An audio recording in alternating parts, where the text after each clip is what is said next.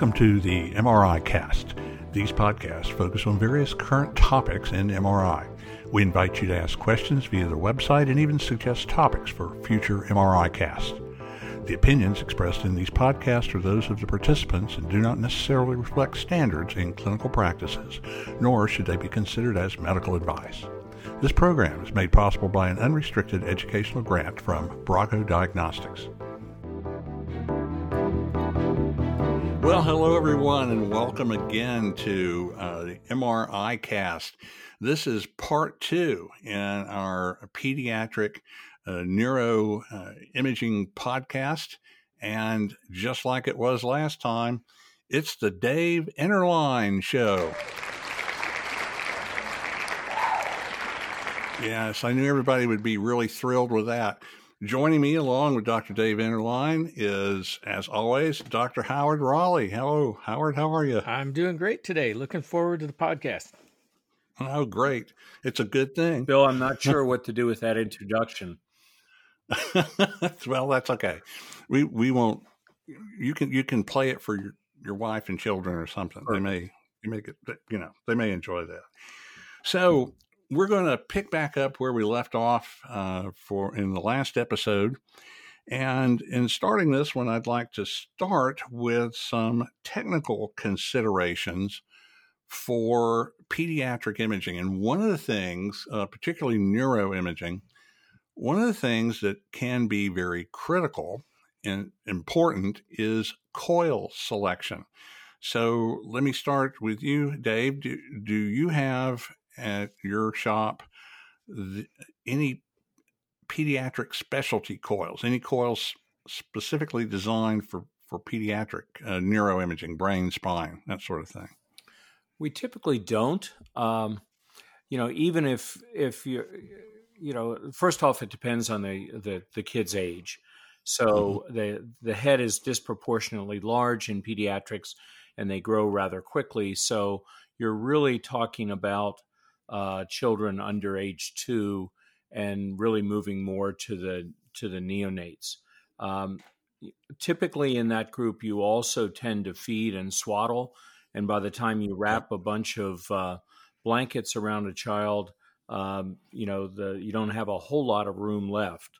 Uh, so we don't really do that. What do you do, Howard?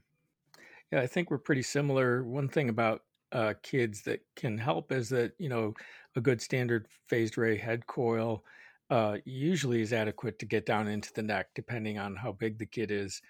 Um, but we do, of course, have head and neck arrays uh, that we uh, typically use for lots of things um, that are also available. And in the little kids, uh, if we need to, we have sort of wrap coils that we can uh, yep. use that are flexible. Yeah, the um, you know those wrap coils and the the so-called phased array or multi-channel coils, particularly the wrap ones. One of the things that's really nice about those is that they have very small elements, and in any kind of coil technology, the thing is always want to be, be you want to use the smallest element you can possibly get, get it as close to the body part as you can possibly get it and so those those really do make, I think, excellent uh, coils, particularly for the very small children. You know, I've always it's been pointed out to me that once a child gets past a certain age, their head's about the same size as an adult, um, and so you know that really really doesn't matter. But the but the multi-channel small element phased array type coil technology has been a big help, I think, in doing pediatric imaging when all you used to have was just adult coils. Would you, would you all not agree? Yes, absolutely. I mean, it, it's really made a dramatic difference. And in the air, we uh, we have some, you know, some of our stuff is GE, and the air coils have been really popular. And those small elephants are really good for the trunk. Oh, sorry, sorry. About oh, oh, oh, oh, oh, dear. That's that was bad. Yeah. Um, that's worse than anything I could come up with. But I'm glad I'm glad you did it. I, I, have no comment. As you shouldn't. I mean, I'm just telling you. One of the things uh, there's a couple of safety issues I want to want to bring up. Um, one has to do with coils, and that is, it is not a good idea ever to put a neonate in a transmit and receive extremity type knee coil for doing a head. Um, the reason for that, I know it looks like the perfect coil for a neonate size wise, but the problem with these transmit and receive knee coils, they are, uh, you know, kind of a birdcage quadrature transmit type coil. And the software assumes that this is an extremity going into this coil. So the SAR estimations are based on the assumption that this is an extremity. And so this would be very problematic in terms of RF power deposition, uh, could be in, in a neonate. So uh, I think it's important to differentiate for everybody listening. You know, when we talk about these wrap extremity coils and things like that, those are receive only coils. And so you're transmitting with the RF body coil. So the SAR estimates are, you know, based on that. And of course, you tell it the size and the weight of the patient, that sort of thing. So a receive only coil is, an, is not a safety issue, but that transmit and receive extremity coil uh, would be real problematic. You, you guys have any thoughts on that as well? I'll, you know, I'll, I'll maybe I'll lead off here, and uh, I think that's an excellent point, Bill. You know, historically we used to use knee coils, but the the SAR really is a uh, a, a major consideration, and so the new coil technology really is useful to use in this age group. And you know, in general, I think in PEDS imaging, we really like to use high field as well, meaning 3T. Um, and there you have inherently higher potential for SAR deposition. So just where you need it, uh, you also have to control it. And uh, of course, uh, as you as you alluded to, the software sort of automatically uh, helps to limit that. Sometimes in ways that interfere with the exam, in my opinion, making it longer, spacing out the TRs, and so forth. Um, and you know, it's part of the protocol development to make sure you're sort of interleaving your, your turbo and fast spin echoes, things that have a lot of 180s and and make you very sorry, uh, versus things like uh, the gradient echoes. So if you interleave those and you watch your SAR monitor, you know both the sort of instantaneous last several seconds and the traveling average over the last six or ten minutes, depending on how your display is set up, you'll see how those can go up and down and um, you have to be very, very careful of that at 3T. And, you know, one of my personal, uh, you know, angst feelings about that is when we put little kids in under sedation or anesthesia, we're, we're running uh, in the normal mode instead of the first level controlled mode. And then you've got a kid who weighs like six pounds or something. And and the SAR calculations really can slow down uh, some of those things, especially the fast spin echo, turbo spin echo type sequences. And the question becomes in my mind is it better to follow that, which we probably should? That's the manufacturer's, you know, guideline, if you will. Or would it be better to actually run them in first level, get it done faster so they don't have as much anesthesia exposure, which has its own risks. So it's it's kind of a balancing act, and I'm I'm not sure how to fine tune and you know offset those those two things. Well, speaking speaking to that, because I actually just made a note here to talk about you know normal versus first level, because you know to your you know to your point, yeah, I'd like to do it on a three T. Well, two watts per kilogram on three T is two watts per kilogram on one five. So, you know, SAR is SAR to that point, but you're going to it, your you know the SAR estimation is obviously going to vary depending on whether you're on a one five and three T, and most equipment vendors are extremely conservative when it comes to their you know, SAR estimation algorithms. Um, and you know the, the real issue is, it, well, as, as, I understand it, and we did a uh, Howard with uh, the physicist from your guys' shop. I'm blocking on Carl his, his name. Yeah, we did we did a podcast on that uh, earlier, and you know the real big issue is that a person dissipating the energy. You know the person's ability to thermoregulate and dissipate that energy. if a child is under anesthesia, if they're heavily sedated or under anesthesia, that does mess with their thermoregulation. Um, just in general, do you think that's you know if you go to first level and you do, you know, you know, put a little more RF in energy in, you know, are they able to dissipate it adequately?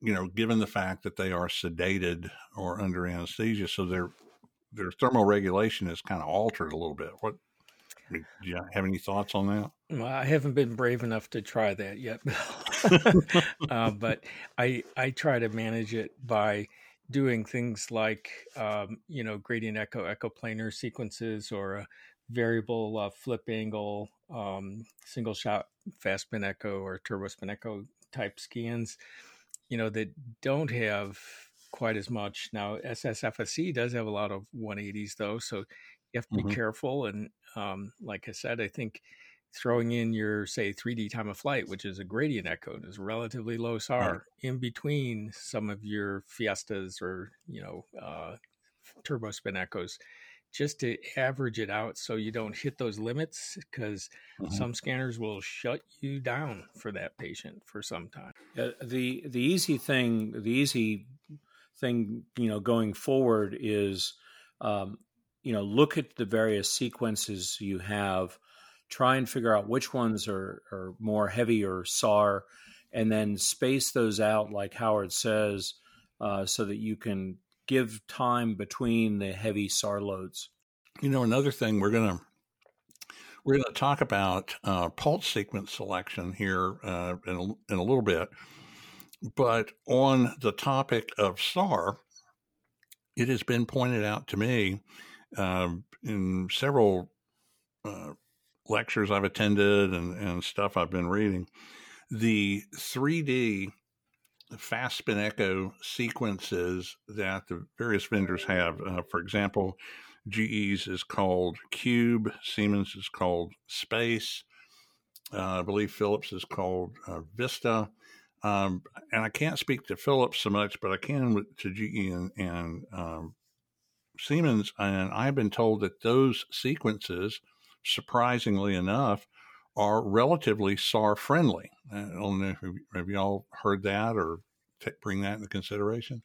I think that's true, and it's partially based on a lot of those have uh, very long echo trains with um, with variable flip angles. So right, very low, very low flip angles yep. in, in, a lot of parts of K space, mm-hmm. I guess. And and that does that does uh, reduce it. So that's that's one thing to keep in mind.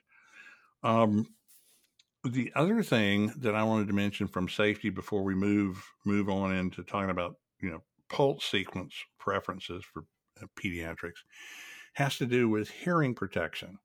Um, one of the things that is challenging is getting earplugs into little small ear canals. Uh, even myself, uh, not that people really care, but I have really tiny ear canals, and I've always had trouble with any type of earbud or thing trying to fit into my ear canal uh, because they're they're they're little tiny ear canals. Did they also and, block common sense coming in, or did you find that to be a problem? well, no. I mean, it's it's my my wife.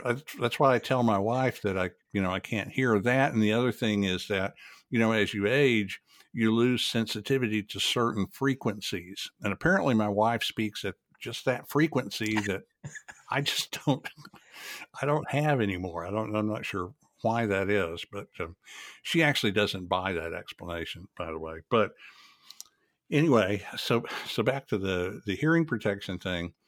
Uh, it is actually not recommend if you cut a, a lot of people will cut the earplug in half the problem is if you cut that earplug in half, then you no longer have the uh, acoustic attenuation that's stated on the labeling of the earplug.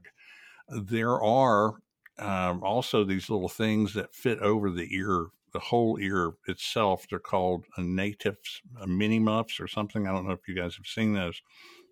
They're expensive, little yellow cups that go over the ears. But if you look at the labeling, they're only rated for 7 dB attenuation, which is nowhere near what you would want. And so this is kind of challenging. I'm curious to see what you guys, if, if you know what they use. One of the things that we've seen in uh, some of the MR safety officer courses that we've done, people have actually told us about it. We we were at a site doing a safety audit, and they actually had these things. They're kind of wax stuff, soft wax that will actually mold to the ear, so you can you know plug up the ear with this. I mean, for all intents purposes, looks like very soft wax and then of course it molds as you fit it into the ear. And these things work seem to work pretty well. What what your you guys at your shops? What do they typically do for hearing protection for little kids? You know, as a, that can't you know can't take a full earplug. I think we still use the scrunchy ones for them because you can twiddle them in your fingers and get a kind of a nice narrow point to go in there. Yeah. You pull up on the ear to straighten the canal out and get that in as far as you can. But we use sort of the belt and suspenders with uh, either headphones or cups to go on top of that. And, you know, depending on the setup, you may have some towels or something on the sides as well. So I think the more hearing protection, the better. Yeah, we we actually use the the headphones um, even for the young kids, and as well as uh, trying to get as best as possible the uh, uh, the the scrunchy ones in, um, but uh, the wax one is kind of intriguing. There is, of course, you know, the other approach is trying to make the gradients sing less loudly by using the near zero or zero TE sequences uh, like Silenz and so forth. I, you know, I just haven't picked that up so much because at least the versions we've had take longer to run uh, and maybe aren't quite the same quality we're used to seeing. So, I mean, that would be another option, though, uh, especially if there's some physical constraint to to getting uh, the, the earplugs in and so forth. But at a certain point, you're going to always have bone conduction as well. And again, 3T is louder than 1.5T, so uh, special considerations there. Yeah, absolutely. I think that's something that that's a great point that for those people listening, you know, part of hearing is bone conduction, and there's really nothing you can do about that. One last thing I want to mention because y'all mentioned headphones, um, and this is really kind of, and I'm not picking on Siemens, but it's it's specific to Siemens because the Siemens systems come with uh, headphones, and uh, the user documentation as well as what's actually in one of the more recent headphones I saw uh, listing the noise reduction level. These headphones are not rated to be used for noise reduction. Uh, you, according to the user manual, are to use earplugs in addition to the headphones. You can use earplugs only, or you can use earplugs plus headphones, but you should not use headphones only. And again, that's specific to the Siemens for those of you out there listening who have headphones from some third party, make sure that they are rated for, I would say, at least 25 to 30 decibels of noise reduction. And if they are, then that's that's great. Uh, to Howard's point, if you have to, you know, if you're, if you're cutting the earplugs, you got to use additional stuff. Uh, and, and even if you, you can get the, you know, earplug you know, scrunch down and get in there. It always helps to have additional stuff on the side. So uh, that's I think that's important stuff for everybody uh, listening to know. Let's talk about pulse sequence selection, and we've already mentioned the you know the 3D. I think we mentioned that some in the last one as well. You know, just in general, 3D you can scan once and recon many. So the you know for T2 and T2 flare I think if you can use a 3D sequence, that's going to be extremely useful because, again, you can get multiple planes. The downside to them is somewhat scan time, and then that's going to go back to we'll talk about planning in a middle in a little bit, but that's going to go back to well, how is the child sedated, or are if they're sedated, that sort of thing. So, from a general standpoint, for T2 and T2 flare, uh, Dave and Howard, uh, do you have any kind of favorite sequence that you would like to see used if it's possible to be used? So, so Bill, let me um, let me jump back and say that there are um, quite a bit of um, some some people have reservations with some of those 3D sequences in mm-hmm. general, mm-hmm. just because of the image quality. You never quite get the same image quality in the uh, in the other planes as you reconstruct them. So you have to focus a little bit on how those are obtained. What what is the best? I, everyone wants to do them in a sagittal acquisition, uh, simply because that's the the smallest data set that you can get. But realize that there are negatives to them as well. Howard, your thoughts on that? I know you're a, you're a big kind of a 3D guy. Yeah, I'm I'm a big fan of 3D. On the other hand, uh, what Dave says, as always, is true. Um, we we like to separately get a 2D uh, turbo or fast spin echo T2 axial, uh, usually with FatSat, because you can really push the matrix, control the tissue contrast really, really nicely.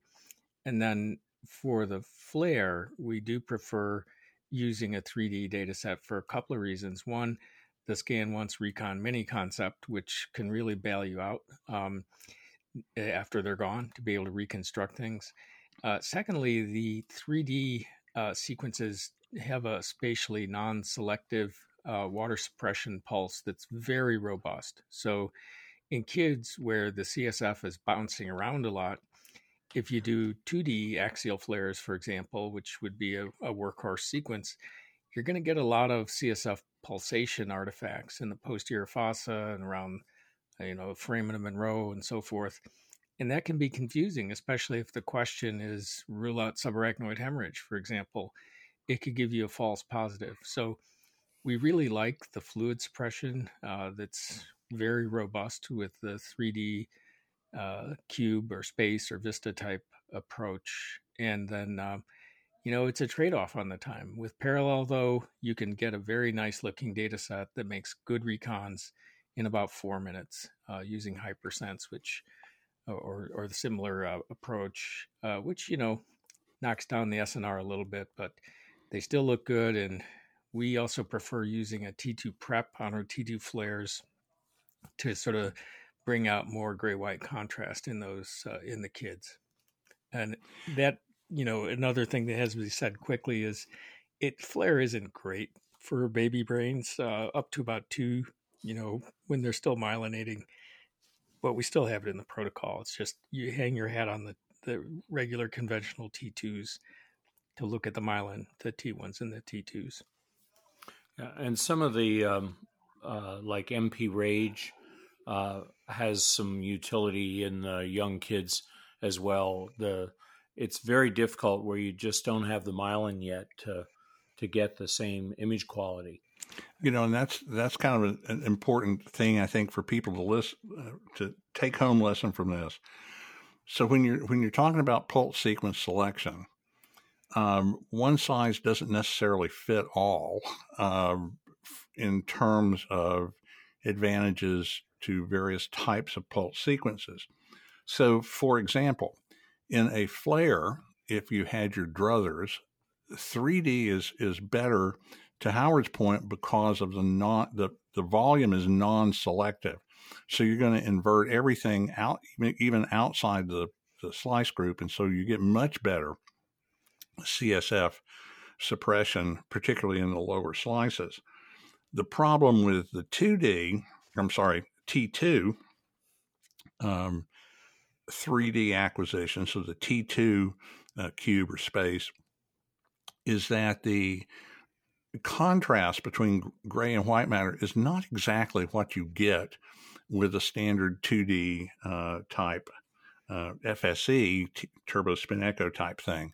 And I've seen heard a lot of people comment on that that that while it's it's great to have multiple planes, from a single acquisition.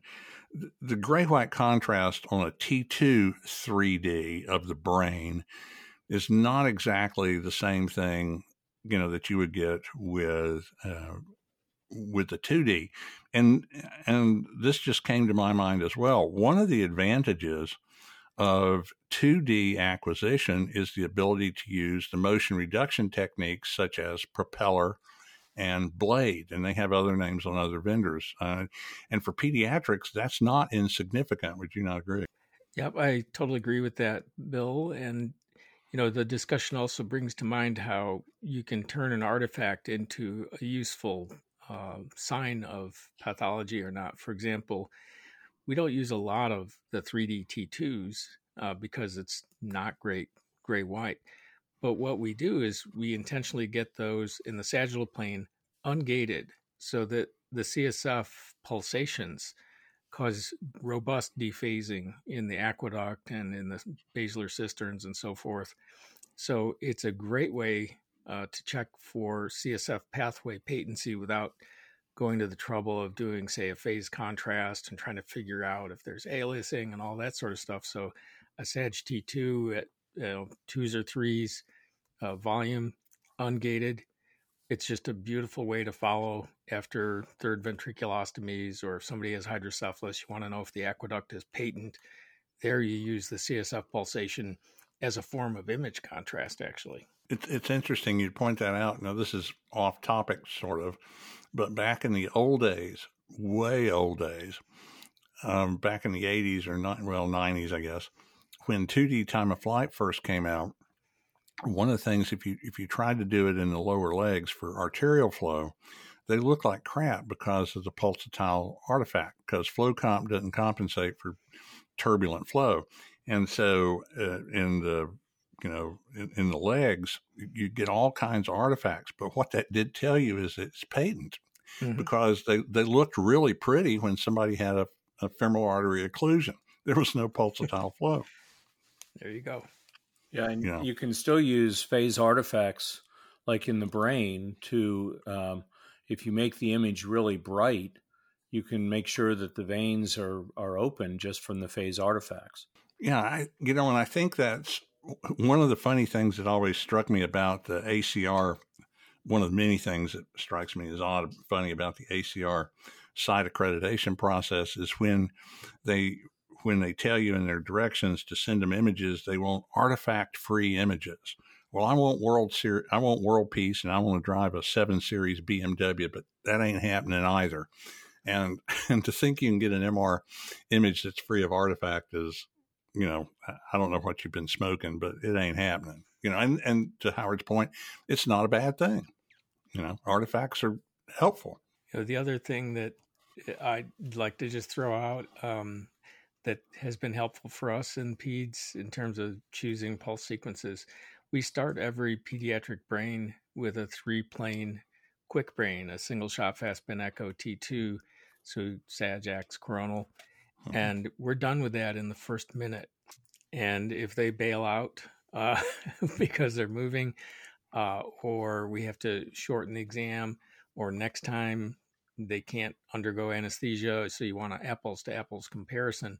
Having a, a quick brain type, uh, a single shot fast echo or haste type sequence is incredibly helpful and it, it, gets you started and if you're checking the scan you can at least look at gross anatomy in a you know a native exam where you don't have priors and see what you're up against to help kind of tailor the protocol as well yeah to- totally agree with that i mean it's a it's a tremendous sequence um, that is very forgiving with motion, um, but you can uh, you can get a lot of information in a short period of time. The other thing to know about that particular sequence, at least on GE, and I suspect there's something similar. Maybe you guys can uh, educate me, but um, if if you if you're running at 3T like we are, you choose the imaging options of minimum full TE and tailored radio frequency what that does, it actually turns it from a half Fourier to a full Fourier acquisition. So it's higher quality. Uh, it brings out the gray white contrast much better and it lowers the SAR. So it's a triple win. Uh, and hmm. it's about almost half the time compared to uh, the routine. So if you've got a GE, and maybe you guys can educate us if there's similar options on Siemens or Philips or Toshiba, but uh, Minfull TE and tailored RF will make make those uh, SSFSEs uh, just they look good enough to eat. They're really nice. One of the well, it's kind of interesting on the Siemens. The the acronym HASTE uh, that's an acronym. It stands for half acquisition turbo spin echo. So it is, in fact, a half Fourier. And so it makes sense that on a GE, standard single shot would be, you know, partial Fourier as well. Um, but yeah, I mean, that's, that's really good information to know. I mean, the, the thing, here's another good take home lesson. Okay, folks, here's your other take home lesson from this last few seconds here, minutes rather. Never waste a localizer. You know, uh, you know, you, you've got to do a localizer, but don't just waste waste it. Uh, do something that's going to give you, you know, some sort of information. It's you know, if you're going to do a scan, get some information out of it. I think that's. Would you not agree? That's a good good thing to always do. Never waste a localizer. Absolutely, Bill. Especially, I find that especially useful in the spine where you can do a three plane SSFSE or gradient, um, because a lot of times we're not getting coronals, and then you're trying to figure out what the heck's going on in some scoliosis or rotatory scoliosis case. So um, I'll even throw in, you know, a comment in the protocol. Please get extra coronal plane localizers, and you can you can dial those in, you know, and get get a few extra slices so that it's it becomes part of the diagnostic exam. And also, we should be looking at them because we want to catch that renal cell carcinoma or whatever it is lurking in the in the bushes. I've actually had techs say to me, and I would love to get your guys' response on this as well. So I'm, I'm not picking on radiologists, but I suppose I am. But but I've had techs say to me that the radiologist, and and I remember one in particular, one side I was working with, the radiologist did not want to see the localizer because they only wanted to read what they were told to look at. And I'm thinking, that just doesn't absolve you from missing something, you know? No, it, it doesn't. You, um, but, but Bill, the, the concern is that, um, you know, as you get larger fields of view, um, you and the responsibility is there. You also want to make sure that you have the resolution uh, to be able to see things reliably and and figure out the right way to approach it. Uh, and yeah, so I would agree. Um, yeah. You know, it's it's kind of like saying, well, why don't we just do the particularly for kids, just do the the whole body MRI protocol, and then you know that everything is imaged, and you'll get the answer for everything.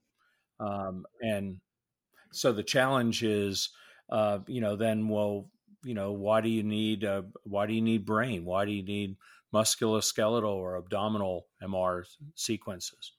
So resolution uh, and image quality is critical to what we do right and i and i'm not i'm please understand i'm not disagreeing with that at all i'm just saying i think if you acquire it there could be some information there and you know if nothing else it's like this looks a little suspicious you might want to check it out kind of a thing. Oh. We we mandate that every single sequence that's run goes to PACS because um, we feel like we're responsible for it, and um, so we want every single sequence. It also helps us understand when there were problems with the exam or something where we had one we were going over QA yesterday, and there were three localizers, and then you know, we looked at the room time logs and there was a gap of 40 minutes and then they hmm. resumed.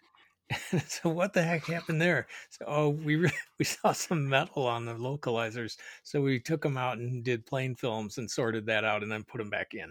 You know, so um, you find out about your processes when you when you know everything uh, from the localizers. It, it under, helps you understand where time goes sometimes. Right, and, and I think my point is I think as you know, working with a radiologist who I would consider a partner in this, um, I wouldn't want to screw them over by not showing them something, right? I mean, you know, that would be that'd be pretty bad. Yeah, could be. You can but, be pretty bad though, anyway, right? I know I, I mean, am in other sometimes. ways, at least.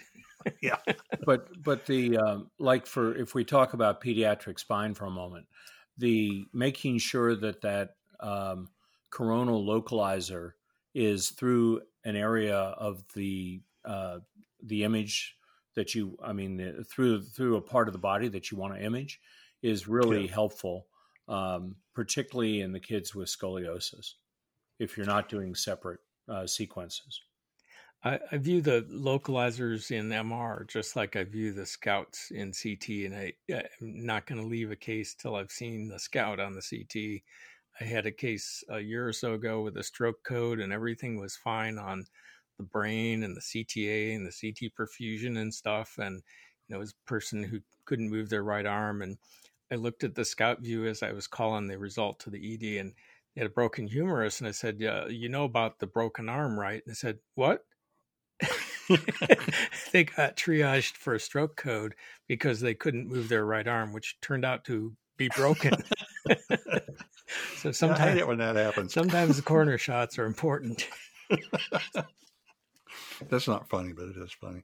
Anyway, um, so let's you know we've been hitting all around this, and this is a great lead into it, uh, based on at least my notes here which has to do with uh, protocol planning. Um, planning is great uh, when you can do it. And I realize there are constraints to this, uh, you know, like the, you know, they send you a patient and what are you looking for? And they, you know, come back, you know, pain or something, or, you know, give you some vague thing. My favorite one, I wish I had a I wish I had a picture of this, but this was back in the days before cell phones with cameras, so I couldn't actually take a take a picture of it. But when I was working at the real job at the hospital here in Chattanooga, the Knife and Gun Club of Chattanooga, and they had uh, we had got a patient for lumbar spine.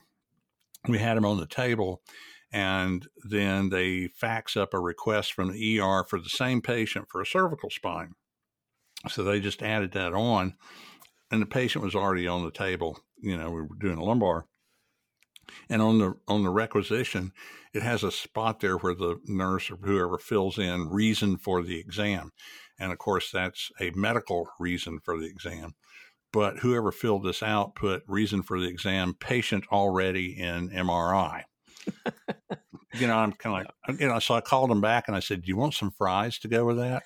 Um, they didn't take that very well anyway. So let's assume, you know, that you've got some information to plan. With pediatrics, at least my viewpoint of it is that it is important to plan out what you need. And, you know, we talked about giving, you know, doing sequences after gadolinium you know, because after GAD is kind of the important ones that you really want to get most of the time. But planning is extremely important, not only from the coil you're going to use, the pulse sequence you're going to use, but you know what you're going to want to acquire because you have a limited amount of time. If they're cold turkey, they're only going to they're only going to be with you for a certain amount of time before they want to get the crap out. If they are, you know, uh, sedated to you know, not anesthesia, but conscious sedation or whatever you want to call it, or you know, heavy sedation, let's call it that, uh, you're limited in time. And if they're anesthesia, you're limited in time. So I think planning is important. And I want to get your guys' approach, each of yours approach to planning a protocol. You know, Dave, what, what, what do you kind of, how do you kind of tackle that? Well, uh, you know, the, the challenge is figuring out what they want. Um, and, um, you know, often you never find out what they want until they complain about what they didn't get. Um, so the, the, you know, how do you know, um, ostensibly they've done a physical exam if it's a trauma, so they know kind of what you're looking at. Uh, and your your protocol to to a, a, small degree varies by by what they're what they're trying to accomplish you know, in the neonates, you know, you know they're looking for, um, you know, they're looking for ischemic changes. Uh, in the cardiac pediatric child, they're looking for areas of microhemorrhages. So you need to have some sort of an SWI if you have that capability, or GRE if you don't. Uh, and uh, in the situation where they're assessing hydrocephalus, that's where that haste or single shot uh, FSE is really helpful. Uh, so uh, the, the, gathering the history, uh, even if you're asking the the parents uh, of the pediatric patient, uh, is really helpful to figure out what the key really is. Yeah, I definitely agree with that. And for me, it, it also goes just one step beyond that. It, you know, we all have our own particular blinders on when it comes to things. And, you know, uh, I always try to ask myself after looking through the history or hearing the story, uh, uh is that the right question? And even if it is the right question, I want to be able to answer that question and everything else in the differential for that question, anything reasonable. So if it's uh, a kid with a seizure, well, 25% of strokes in kids begin with seizures. So I want to be able to answer not only the obvious question, but also the the ones that should be asked, even if they didn't answer ask us uh, to settle it. So for me, they're in the magnet. They may be sedated. I'm going to try to answer not only the main question, but things closely allied, so don't we don't miss something important like you know meningitis or or stroke. And I guess my my point in, in the question is as a general guideline for this for for pediatrics you really should probably be doing a more tailored study uh, or that should be in the forefront of your mind to tailor it. If you can figure you know assuming you can get you know get a good history or, or figure out what they're looking for that's i don't want to say it's more important than it is in an adult but it's you know, typically you do stuff on adults. You'll do you'll do a lot of uh, you'll do a fair number of negative brains. You probably don't do a fair number of negative pediatrics. Uh, you know, typically because they they wouldn't be in there if they weren't looking for a particular particular thing. So I, I would think planning is exceedingly important in this. The the challenge is how do you get the most relevant sequences and what you need without just adding on additional sequences. Um, you know, being very wary of overall just patient throughput. Um, the you know, as Bill had talked about, getting pediatric patients through before they start really getting motion to the point that you can't get additional sequences. Um, you know, so so knowing that history up front uh, is helpful. Doing the important sequences, um, you know, first rather than later, uh, as much as you can, with the exception of post contrast. Uh, and even with when you're doing post contrast imaging, you know, how do you do it, uh, and how do you minimize the sequences that came before it, so that you're not, you know, 45 minutes later and then starting your contrast. You know, the way we uh, we approach this, you know, I, we try to teach the fellows you should have, you know, the, the question answered before you start your protocol in a way. You look look at the question being asked, you look at the patient characteristics, and then you look at all the protocols in your toolbox, short, long, abbreviated, what have you. And then our first thing that we have to put down is whether we think that, you know, knowing where we're going with the protocol, can they do this unsedated? Do they need uh, you know a child life specialist or something like that? Do they need conscious sedation from the pediatric service or do they need to go to general anesthesia to be able to properly answer the question with the protocol we need to use? So it's it's sort of a combination of multiple factors put into uh, put into play and we have to select that so that the text can see you know no limitations. We're just going to do this uh, kid alive and uh, cooperating versus those yeah. other levels of uh, potential sedation or anesthesia. Howard, I'm going to call you on something. What is a child life specialist? well, we have uh, uh, specialists who are typically nurses who uh, come down and prepare the child for the exam, sometimes with a simulator use uh, tablets to keep people distracted. They'll go into the magnet with uh, the kids. They have a really nice dog at our our hospital that can put kids at ease because they can play with the dog for a little bit before they go in. Um, so it's a, a specialty uh, pediatric staff member who uh, typically is a nurse who who knows how to keep kids uh, settled down and put them at ease. That's a great idea. Are they available to babysit? That's a good idea too. We, we just want the dog sitting right there. Or you just sit here and scratch your head while I scan. You know, the um, I have seen at some facilities uh, where they actually have a little room with a scanner mock up with a doll where they take the kids in there and they show them how to put the doll into the scanner and, and things like that.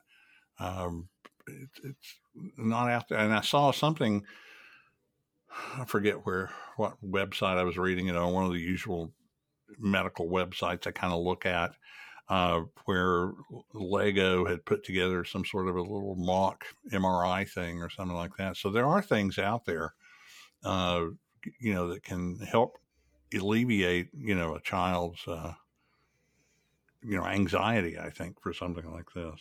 We we do the, um, you know, in the old days of Beanie Babies, uh, you know, if they they they it was outright bribery uh, and you either got Beanie Babies or or a couple cars, uh, non-magnetic, of course, but um, you know.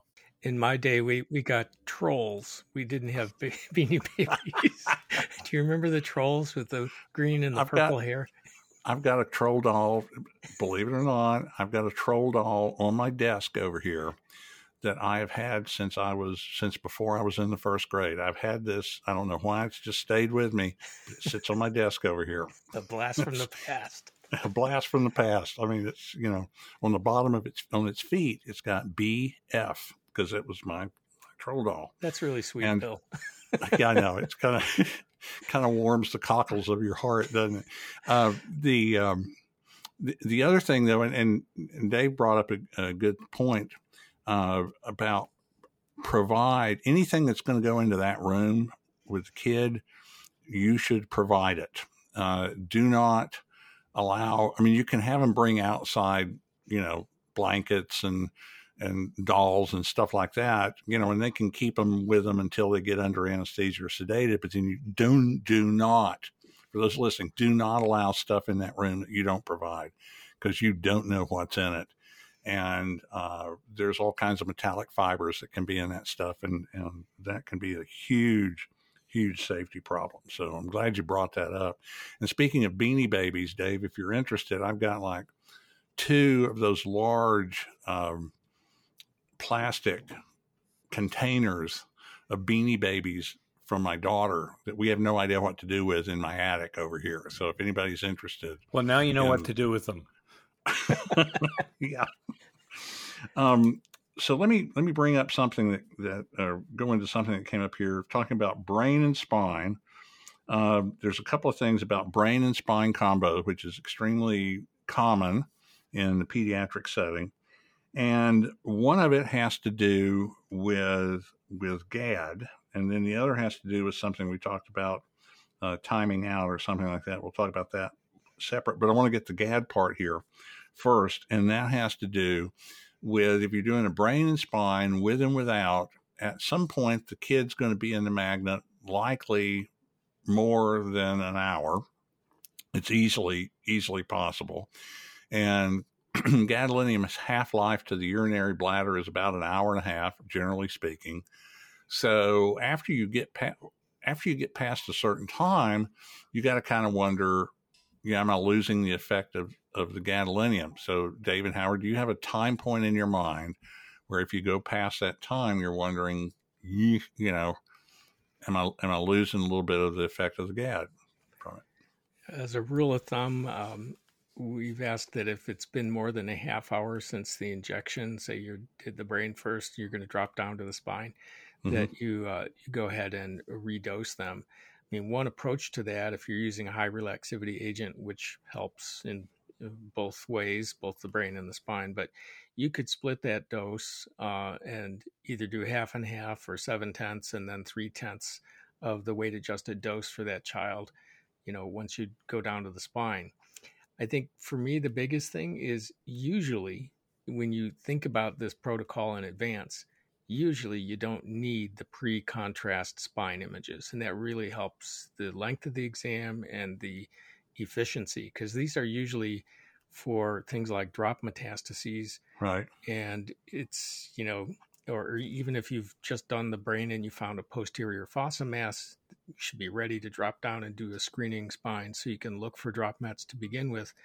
But unless there's been recent surgery and there's in, inherently bright T1 stuff down in the canal, you can almost always figure a way to just do that as a with contrast spine, and that dramatically improves your ability to move quickly and, and not have to redose.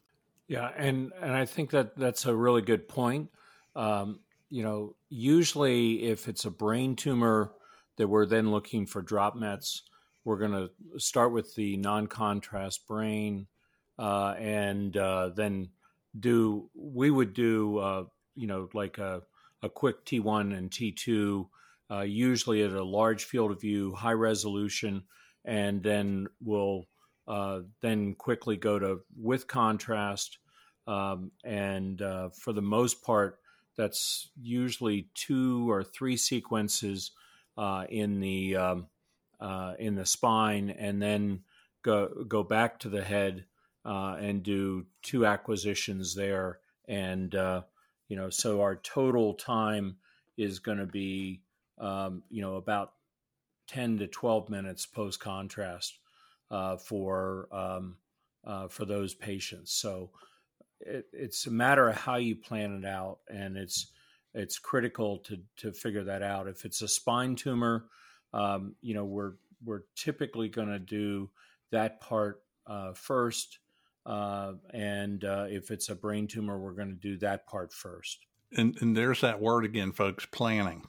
Um, it, it's difficult to plan a lot of times, but you you can't just okay, we got a brain spine, it's ped, just do our do our full brain, do our full spine, because that's that's a time problem from a gadolinium standpoint. It can also be a time problem from depending on your vendor, uh, from a uh, collective SAR uh, issue standpoint, which is called SED, specific energy dose, um, or specific uh, SAE, specific absorbed energy, um, which is a accumulation of the SAR. This is highly controversial because it, it's no one's ever been damaged by just being imaged in MRI. But at some point, the IEC set a, a limit on what total amount of cumulative SAR, which is typically expressed in units of uh, uh, watt minute, kilogram, or joules per kilogram. And some systems uh, actually had a hard stop where they would stop you from scanning after you reached 14,440 joules per kilogram. This has been walked back a little bit by the IEC, and I think the hard stops may no longer exist. But at some point, you know, you may, depending on your software level, may hit this, and that's why planning is critical. And I think Howard, that's what you were alluding to earlier about where it stops you from scanning. Absolutely, and it, it has happened. Um, not to me, because I'm I, I really really uh, try to think hard before the patient ever arrives. Uh, how I'm going to arrange this protocol to keep SAR managed, since our dedicated magnet is a 3T, and it's yeah one of the more conservative ones on the market. And uh, boy, you you you you make them longer. Pulse sequences are longer, and there's a lot of SAR potential. So thinking ahead, planning ahead is really key for for this. Dave, any thoughts on that, or have you ever encountered that issue?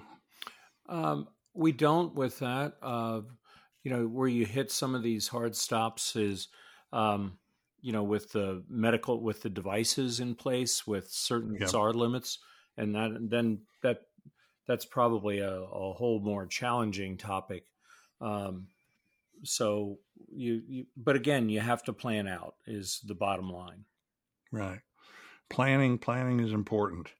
Well, gentlemen, I think we have covered uh, quite a bit in this second session. And uh, I want to again uh, thank Dave Enterline for participating in these last couple. Thank you very much, Dave. Thank you, Bill. It's uh, been my pleasure speaking to you and Howard uh, as always. And uh, this is a great opportunity, I think, for discussing some of these more challenging areas. And Howard, it's really been nice to have you here as well. well, thanks so much. It's it's been great uh, kicking things around, and you know, there's a lot of a lot of little things that you know, you think of as you start discussing it that everybody I think is interested in and, and likes to hear how other folks do it. I'm not sure we're always right, but at least we we try to always be right. And and like you said, planning's key, especially in peds. that's, a, absolutely a true thing. So, folks, once again, thank you for taking the time to uh, join us. I want to again thank Dave and Howard. I also want to thank uh, Bracco for their generous uh, support by an unrestricted educational grant for these MRI cast. So, with that, we will say goodbye. Uh, we're done. You're just going to have to get over it. Take care. Talk to you next time. See ya. You've been listening to MRI Cast. This program is made possible by an unrestricted educational grant from Bracco Diagnostics.